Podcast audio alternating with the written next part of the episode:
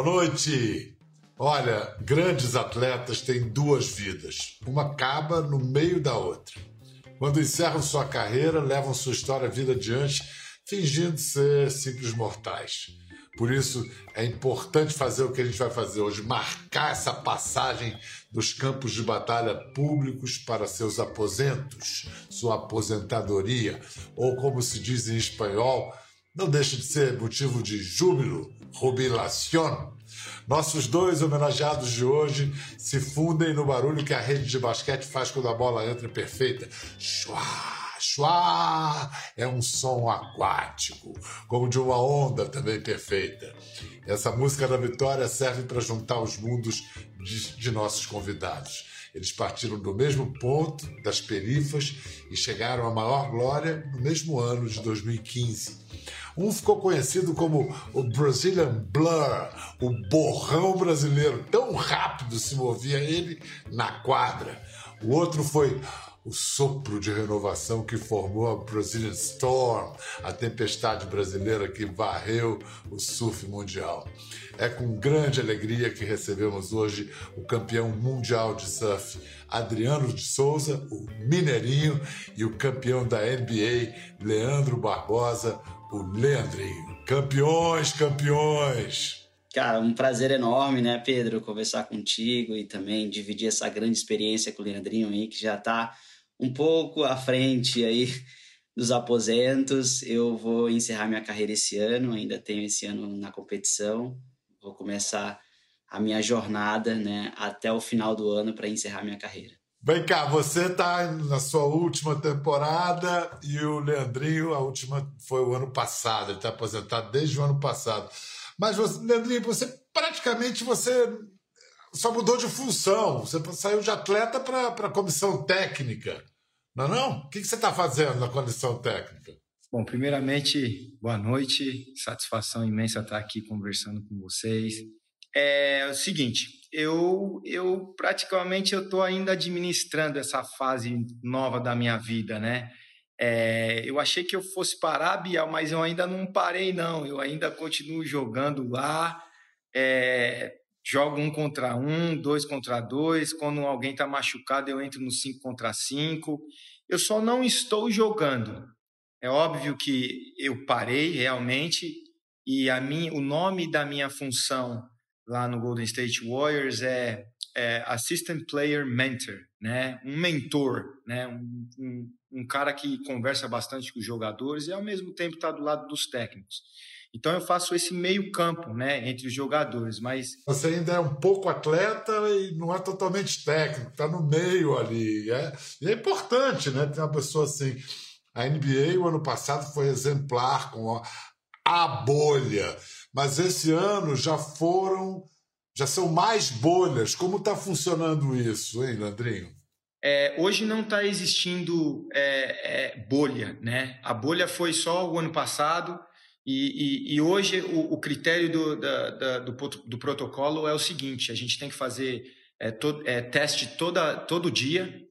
Aí a gente faz é, o teste do nariz, da boca, às vezes do sangue, e tem aquele rapid test, que é aquele de 30 minutos. Esse é o mais interessante que você tem que fazer para você entrar no ginásio, né?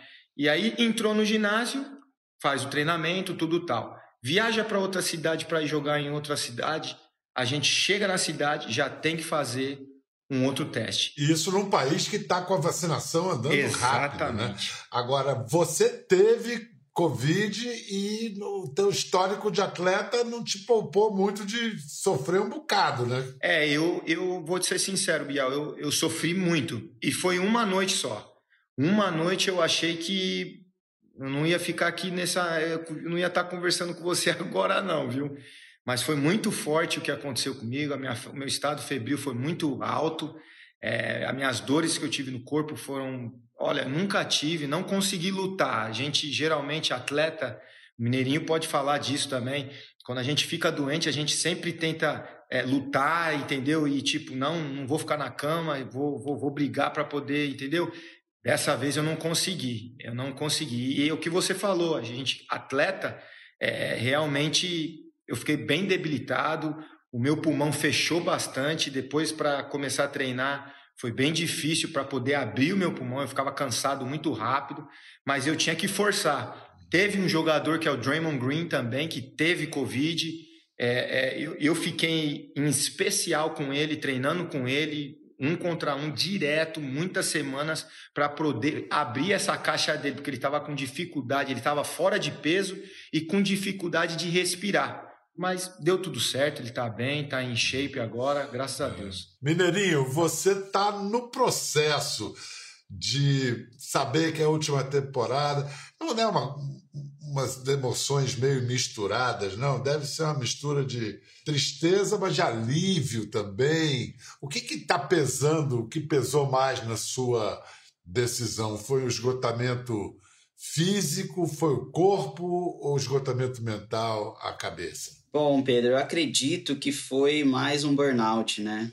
Porque eu comecei a minha carreira muito precoce aos 14 anos eu já tinha saído já de casa, tendo uma grande responsabilidade dentro da, da minha família, né, de a única esperança. E mesmo que eles não tenham, né, colocado isso em prática, pressão, algo do tipo, eu sempre fui super leve dentro de casa, mas automaticamente dentro de mim eu senti uma grande responsabilidade e o poder que eu tinha na minha mão quando eu tinha 14 anos, né? Eu, eu tive uma aprovação muito forte, né? Aos 14 anos eu venci um campeonato profissional no Rio de Janeiro contra os marmanjos de 30, 35, né? E, e com aquilo, né? Com aquele prêmio, eu, eu consegui tirar meus familiares, né? Da comunidade e colocar próximo à praia, sabe? Em um campeonato. Então,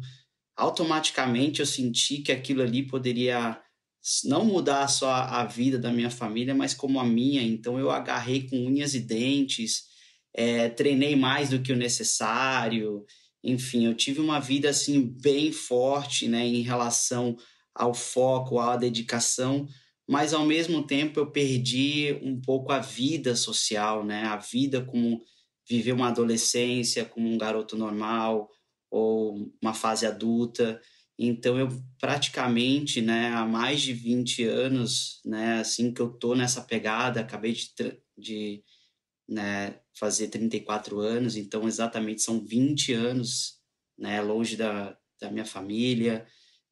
Agora mesmo eu vou ficar três meses aqui na Austrália, longe da minha esposa. Então é uma vida bem sofrida, mas ao mesmo tempo foi isso que aconteceu esse burnout dentro de mim, sabe, de eu não querer mais, né, querer sair, querer me libertar disso, sabe? Porque quando você chega num patamar onde que, pô, eu já fui campeão mundial, já venci diversos torneios e, e muitas vezes eu me perguntava, mas o que que eu tô fazendo aqui, sabe? O que que eu tô eu quero sair dessa prisão, sabe? Então, é uma coisa muito mental porque eu vejo muito os comentários, né? Assim que eu eu é, fiz um anúncio da minha aposentadoria, mas todo mundo vai, pô, cara, mas você tá super em shape, tá super forte. E, e aí eu pensava, sim, é verdade. Mas a cabeça não deixa, sabe? A cabeça não deixa você ir à frente, você raciocinar e querer. Eu não sei se o Leandrinho conhece a história. Você falou de burnout. Burnout é como um fogo que sai de dentro para fora. Mas você é muito bebê, você enfrentou um incêndio de verdade, né? Sua mãe passava por uma depressão muito grave. O que, que aconteceu? Bom, essa é uma história muito, muito louca, né? É, eu tinha, minha mãe me teve, né? Ela teve depressão pós-parto e aí, logo quando eu tinha praticamente seis meses, né? Meu pai trabalhava é, o meu irmão estava na escola também, esse período, e a gente tem uma diferença aí de 11 anos.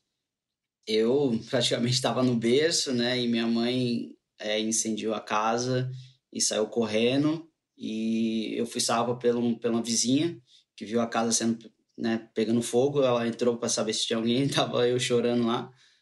E aí eu fui salvo por essa vizinha, sabe? E graças a Deus eu tô aqui vivo por causa dela. E aí, na sequência, o meu pai saiu do emprego, né? E começou a cuidar da minha mãe e não trabalhou mais, né? E é assim que teve esse caso, meu pai comprou um barzinho assim dentro da comunidade, foi ali que eu nasci e fui criado. Mas olha, você fala desse senso de responsabilidade, é muito impressionante. Vamos ver uma, uma reportagem sobre o Mineirinho. Menino, menino mesmo, mas ele fala que nem gente grande, ó. Foi o primeiro troféu que eu ganhei, campeonato antidrogas de surf amador, que eu conquistei na Praia do Astúrias.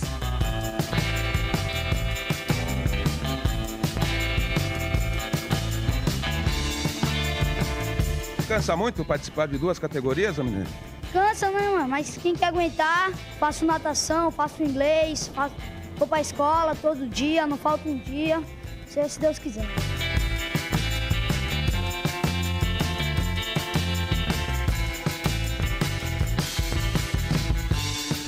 Peguei a última onda, fiz toda certo. Ganhei, graças a Deus. Uhul!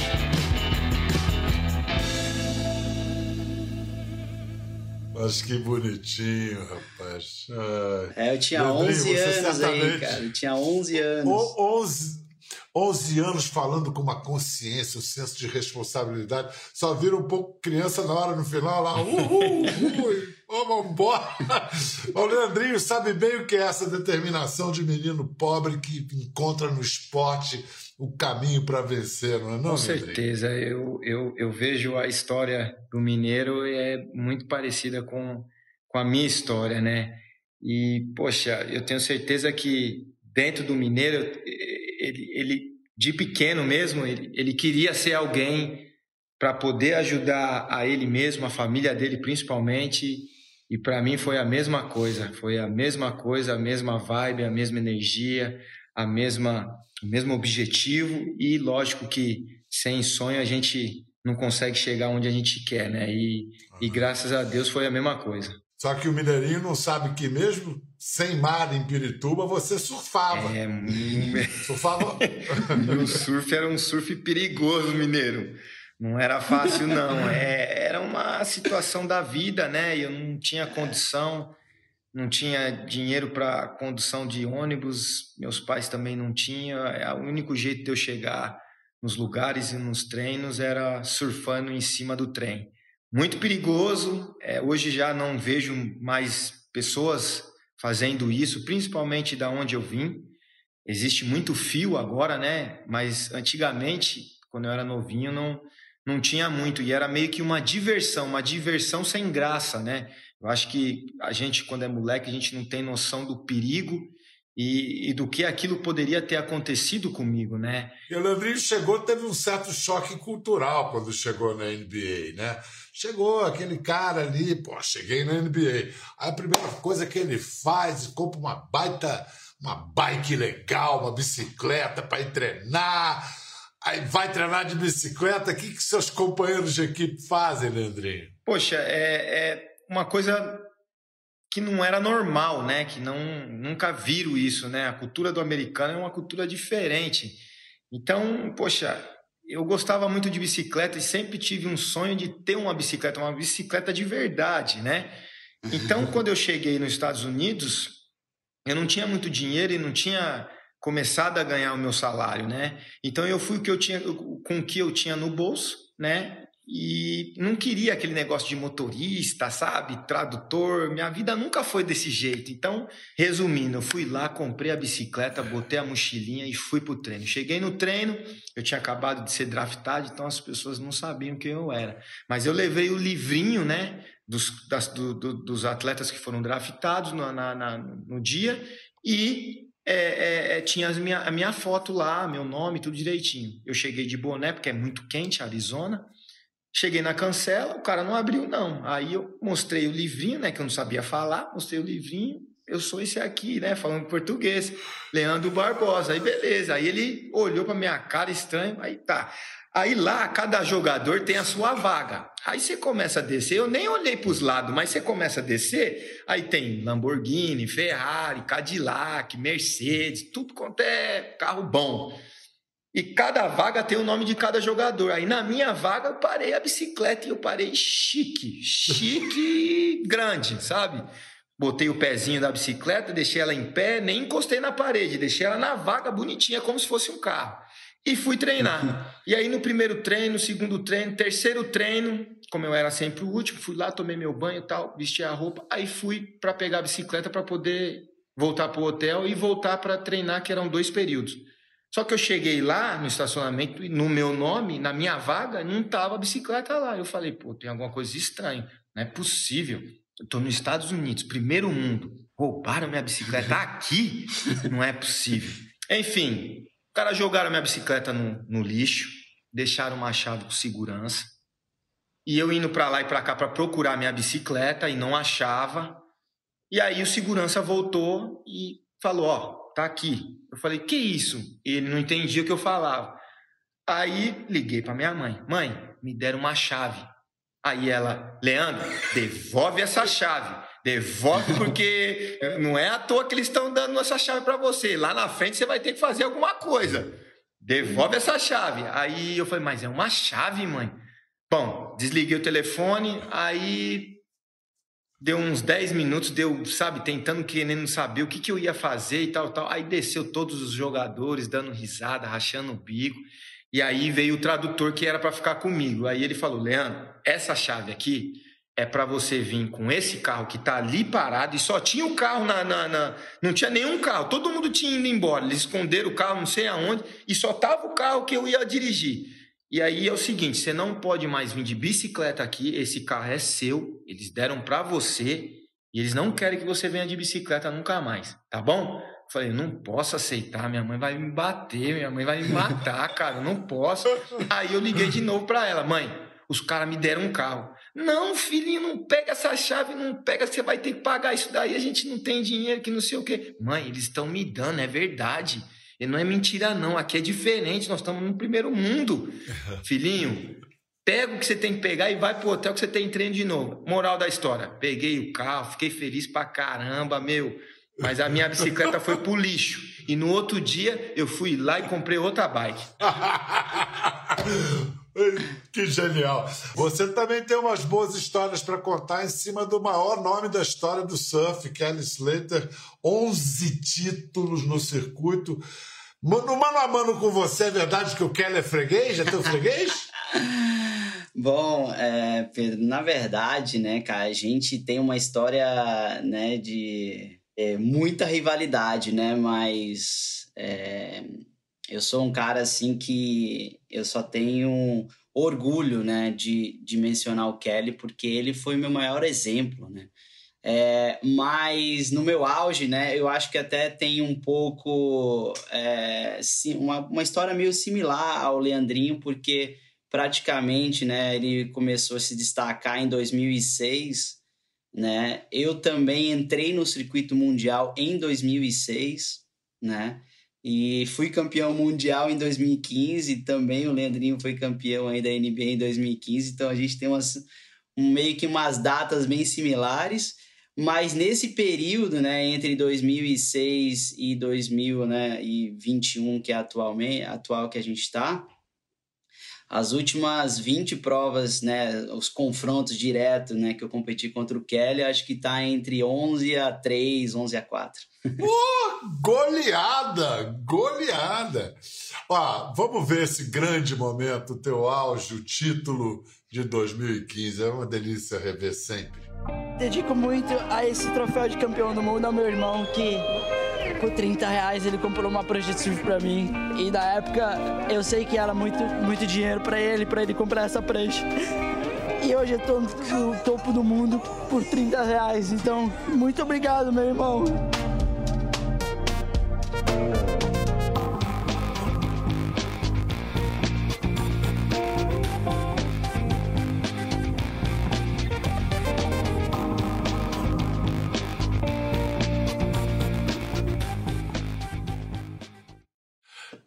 Acho que nunca 30 reais renderam tanto, hein? Foi o melhor investimento da história. Verdade, cara. Eu lembro dessa prancha até hoje, cara. É muito bonita a história do surf brasileiro nesses últimos anos. São dois títulos com Gabriel Medina, o seu título, outro com Ítalo Ferreira. você, sem falsa modéstia, qual a, a sua importância, o seu pioneirismo nessa história?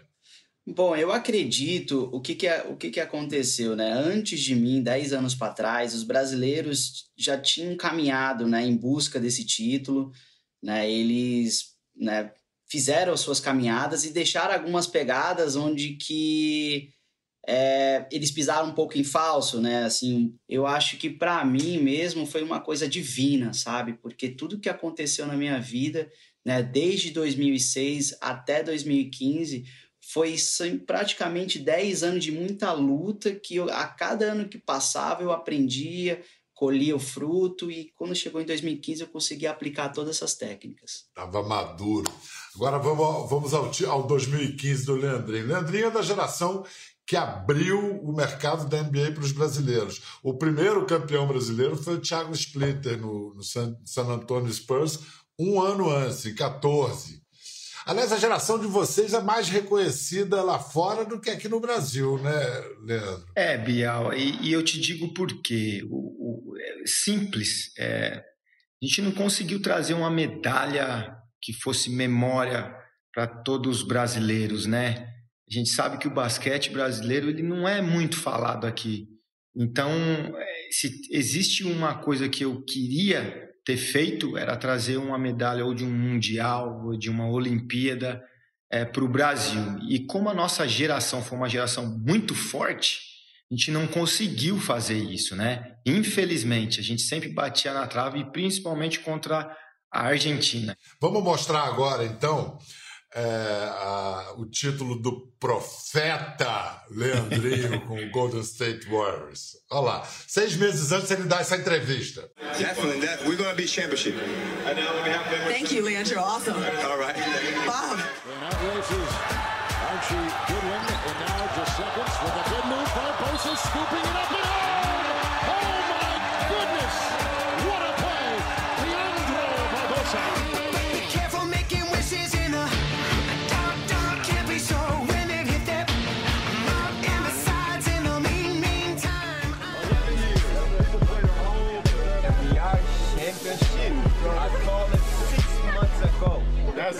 That's me. People laugh at me. And now, what we are, you say it. You say it. Champions. There we go. 2015 Yes, let 'em championship. Yes, man. We are. Yes, man. We are. It's gonna be championship. What did I say six months ago? Six months ago. What did I say? JC? We gonna be championship. Yeah, yeah, we are. We are. Cheirou uma onda. Vem cá, dessa profissão de profeta você não precisa se aposentar nunca, cara. Agora, Quando eu estava com o Phoenix, a gente sempre chegou nas finais da, da, da, da divisão, mas nunca numa final da NBA. Então foram o quê? Cinco vezes que eu cheguei na final da conferência. Eu sabia exatamente o que precisava a equipe para chegar e a gente ser campeão. Eu sabia que a gente poderia chegar. Muito dos atletas do time, do elenco, não tinha noção. Então eles jogavam como se- sem responsabilidade nenhuma. Para mim era uma responsabilidade, porque eu estava carregando aquilo nas costas. Mas o Curry, Clay Thompson, era tudo moleque, os caras não sabiam, os caras estavam se divertindo, chutava a bola e era uma diversão. E a gente chegou. Depois que a gente conseguiu o primeiro título, que a gente bateu na trave no, no ano seguinte, aí a pressão começou a bater pro, pro Curry, pro Clay, aí eles começaram a entender o que, que eu tinha nas costas. Tô curioso para ver a- o que, que vai ser agora no futuro do Warriors e você tá muito identificado com esse time. É uma história muito incrível já da história, já entrou para a história do basquete é, o Curry, esse time de vocês. Tem um negócio que, que o Casagrande já falou disso, o, aquele alemão Götze que fez o gol que deu a Copa da Alemanha do Brasil para a Alemanha em, em, em 14, que é a euforia da vitória tem um efeito, até os neurocientistas falam disso, um efeito parecido com uma droga. Fazer um gol, dar uma vitória, dá, dá um barato, assim. Aí quando você larga o, o- a carreira de atleta, você não sente mais essa onda. Você, primeiro, Leandrinho, que você já está vivendo isso, como lidar com essa abstinência? Bate uma abstinência? Olha, Bial, eu vou ser sincero para você, ainda não. E eu vou dizer por quê. Porque eu ainda estou na quadra. Eu ainda eu ainda tô lidando as situações que eu sofria quando realmente jogava para valer. Então eu acho que eu não senti isso ainda, mas eu não vou mentir, eu sinto na hora do jogo que é aquele desafio, né? Isso eu não vou ter mais. O desafio de enfrentar o, o cara na minha frente, de querer, sabe, driblar contra ele, ir lá e fazer a cesta. Isso aí, no jogo, eu não vou ter. E, e, Mineirinho, você pensa em fazer, já tem planos para o que você vai fazer o ano que vem, a partir de 22? Bom, Pedro, eu não tenho, cara. Para ser muito sincero, assim, eu tô me dedicando ao máximo né, para fazer um, um ótimo, uma ótima despedida. Né? É, eu acho que a parte assim que eu vou sentir muita falta mesmo é do fato de você treinar com objetivo. Né? Pô, tô treinando porque eu quero chegar lá e fazer o que tem que ser feito e você tem esse prazer, essa sensação, tipo, eu consegui, sabe? Tudo que eu almejei, batalhei, me dediquei, chegar, sabe? Eu acho que vai ser muito difícil eu voltar a treinar, mas tipo, é mais ou menos entrar num barco sem saber para onde ir, sabe? Não, você, você vai ser vai, vai ter que se acostumar a ser surfista amador. É, Pô, eu vou, eu vou cair porque o mar tá bom. Exato, o mar tá bom. cara. eu nunca pratiquei o surf por lazer, por incrível que pareça. Eu sempre pratiquei pensando lá na frente, pensando no evento, pensando no meu desafio. É por isso que eu tô mencionando a vocês isso, porque a minha vida inteira foi pensando nisso. Ó, pô, tô treinando hoje porque eu quero aplicar lá na prova. E agora, cara, a partir desse final desse ano, agora quando voltar aos treinos e sentir essa, sabe, entrar dentro desse navio sem saber para onde ir, vai ser, vai ser um desafio grande. Você vai ter que voltar aqui em 22 para contar para gente o que vai se passar aí com você. Olha, boa sorte, bom, bom fim de quarentena aí, faça uma. Tenha um, um, bom desempenho aí nessa, nessa etapa. Leandrinho, te cuida, meu irmão, muito bom estar com você sempre. Satisfação. Viva o basquete brasileiro, viva Amém. o surf brasileiro. Obrigado, É isso aí. Abração. Quer ver as fotos e vídeos que comentamos aqui? Entre no Globoplay, busque a página do Conversa e assista o programa na íntegra. Até a próxima.